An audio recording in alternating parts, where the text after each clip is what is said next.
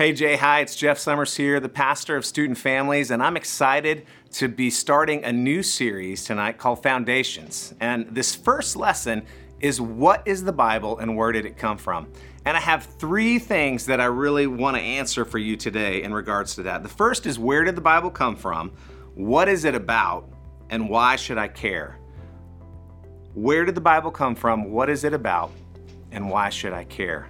Uh, the passage that we're going to look at is 2 Timothy 3 16 and 17. And that reads like this All scripture is breathed out by God and profitable for teaching, for reproof, for correction, and for training in righteousness, that the man of God may be complete, equipped for every good work. Okay, this, this passage really sheds light on this whole idea of Scripture and where did it come from. So that's the first thing. Where did it come from? Uh, the Bible was actually written over hundreds of years with multiple authors in three different languages. And it says at the beginning in verse 16 that all Scripture is breathed out by God. And what that means in theological terms is God through what we call organic inspiration, the Holy Spirit would come on a person, whether it's a prophet or a writer, a, psalmist, someone who's, who's writing uh, a different book of the Bible. And the Holy Spirit would kind of use their personality, their gifts, their abilities, their background as they wrote something that God had given to them. Sometimes it was very literal, like an Old Testament prophet who would say, Thus saith the Lord, and be very specific, you know, almost like God was dictating to them. But all the way to a New Testament writer who maybe is writing a letter passionately from the heart, uh, that the Holy Spirit is kind of working through exactly what they're saying uh, so that it says exactly what God wants. Um, a great example of this is Moses in the Old Testament. Moses wrote the first five books of the Bible, and he had the greatest education that you could possibly have had at that time. He grew up in Pharaoh's court.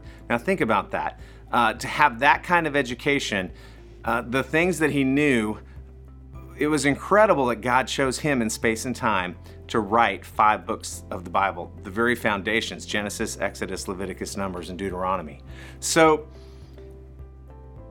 God also used these different writers and different genres as he was writing scripture. We have historical narrative like 1st and 2nd Samuel, which is the life of David and Solomon. We have poetry like the Psalms we have uh, apocalyptic literature like Daniel and the book of Revelation, and then we have simple letters like the epistles. So there's many genres, many different ways that God is speaking through his people. Now, Christ affirmed the entire Old Testament when he was walking and doing his earthly ministry.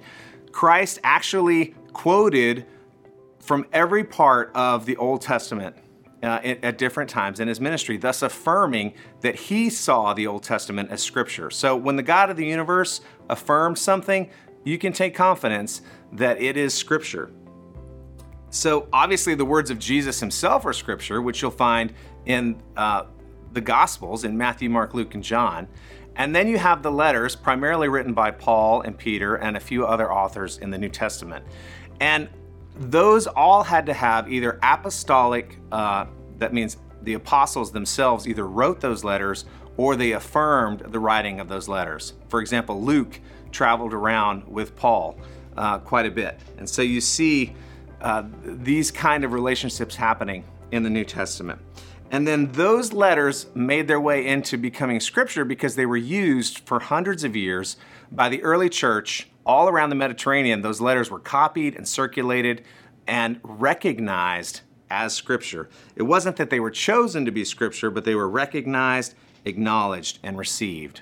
So that's where we get the scriptures and, uh, and where they came from. We believe that God, through the power of His Spirit, organically working through human beings, wrote uh, the entirety of the Bible. So the second question is what is it about? Well, the Bible is primarily about Jesus. It's the story of Jesus from beginning to end. In fact, we believe that Jesus is mentioned in the very in Genesis chapter three uh, when it, when it talks about the idea that uh, the seed of man will crush Satan's head. That that's the first prophecy about the Redeemer who will come, and that there are multiple foreshadowings and stories about Jesus throughout the Bible. So, from Genesis to Revelation, it's primarily about Jesus. Um, you think about it like this The Lord of the Rings, who is that book about? You know, if you've seen the movies or read the books, the Lord of the Rings is primarily about Frodo and that ring. If you don't have him, you don't have the story of redemption. You don't have the central character that is the most important in that book. And there's many other characters, there's many other stories uh, that make up the Bible, but primarily uh, the story is about Jesus. Also, the Bible tells the story of redemption. How to, how to become a believer of Christ. And what that really means is definitely laid out throughout the scriptures. And so it's a story of redemption and it's a story of God's people. Uh, it tells us the story of how God has called a people to himself, starting with Abraham and his descendants, and going all the way through modern day today, as Christians today are actually uh, the, the new Israel. We are a continuation of the people of God in modern times. Now, the Bible doesn't tell us everything. That's important to keep in mind. There are questions that we all have. Uh, which came first, the chicken or the egg? Uh, did Adam have a belly button? Or uh, much more serious things like where does sin come from? Why does God allow the existence of evil? There's certain things the Bible just doesn't answer. He doesn't tell us everything uh, that he knows. That would be impossible, right? The book is not big enough to handle that. But he does tell us everything that's important to him. And I think that's that's important for us to know is that God has given us what's essential in his word for us to know. He hasn't answered every question we have, but he has told us what's truly important. And because he's perfect, we can trust that he's not sitting up there going, "Oh, I forgot to tell them about this." He didn't leave anything out. Uh, he told us everything that he intended for us to know and that he wanted to say. Now, lastly, and this is probably the most important thing is why should I care? Why should you care uh, about where the Bible comes from and, and what it's about? And I want you to imagine that you have grown up an orphan and that your entire life you didn't ever know your mother or father. And the people that you've grown up around, some of them knew your father and could tell you a little bit about him, but so you would hear stories here and there, uh, and you were always very interested in those things, but you never really knew your father. Now, when you turned 18, somebody shows up who actually says, I have a bundle of letters from your father that he wrote you over a 10 year period, and I've assembled them all and put them in one book. And these aren't just regular letters that he's written, they're letters that he wrote specifically for you.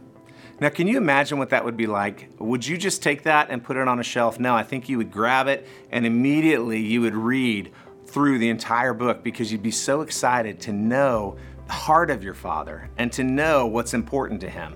And not only that, I bet throughout your lifetime that book would be precious to you.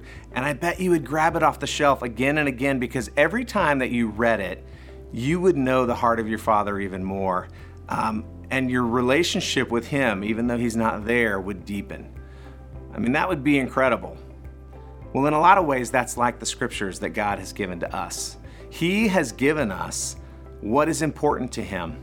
The things, it is the story of redemption, it's the story of His character, and it's a love letter that He has written to us. The God of the universe has told us what is important to Him, and yet, we often just leave that book sitting on a shelf and we don't spend time pouring through it, getting to know Him because it's difficult, because it's hard to understand at times, because I'm busy.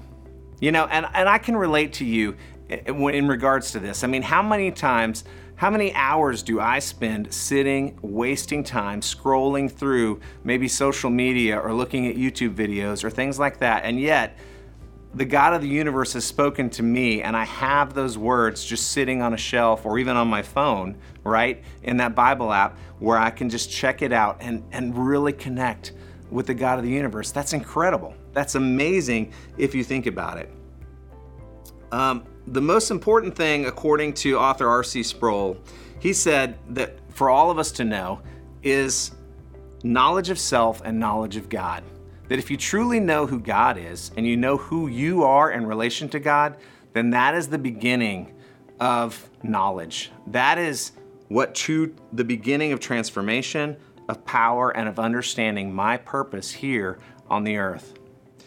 The second half of this verse that we read at the beginning says that, right? He says that all scripture is profitable for teaching, for reproof, for correction, and for training in righteousness. Why? So that the man of God may be complete and equipped for every good work.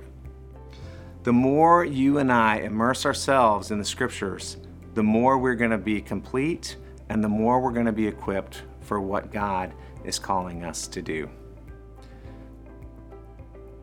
That's amazing.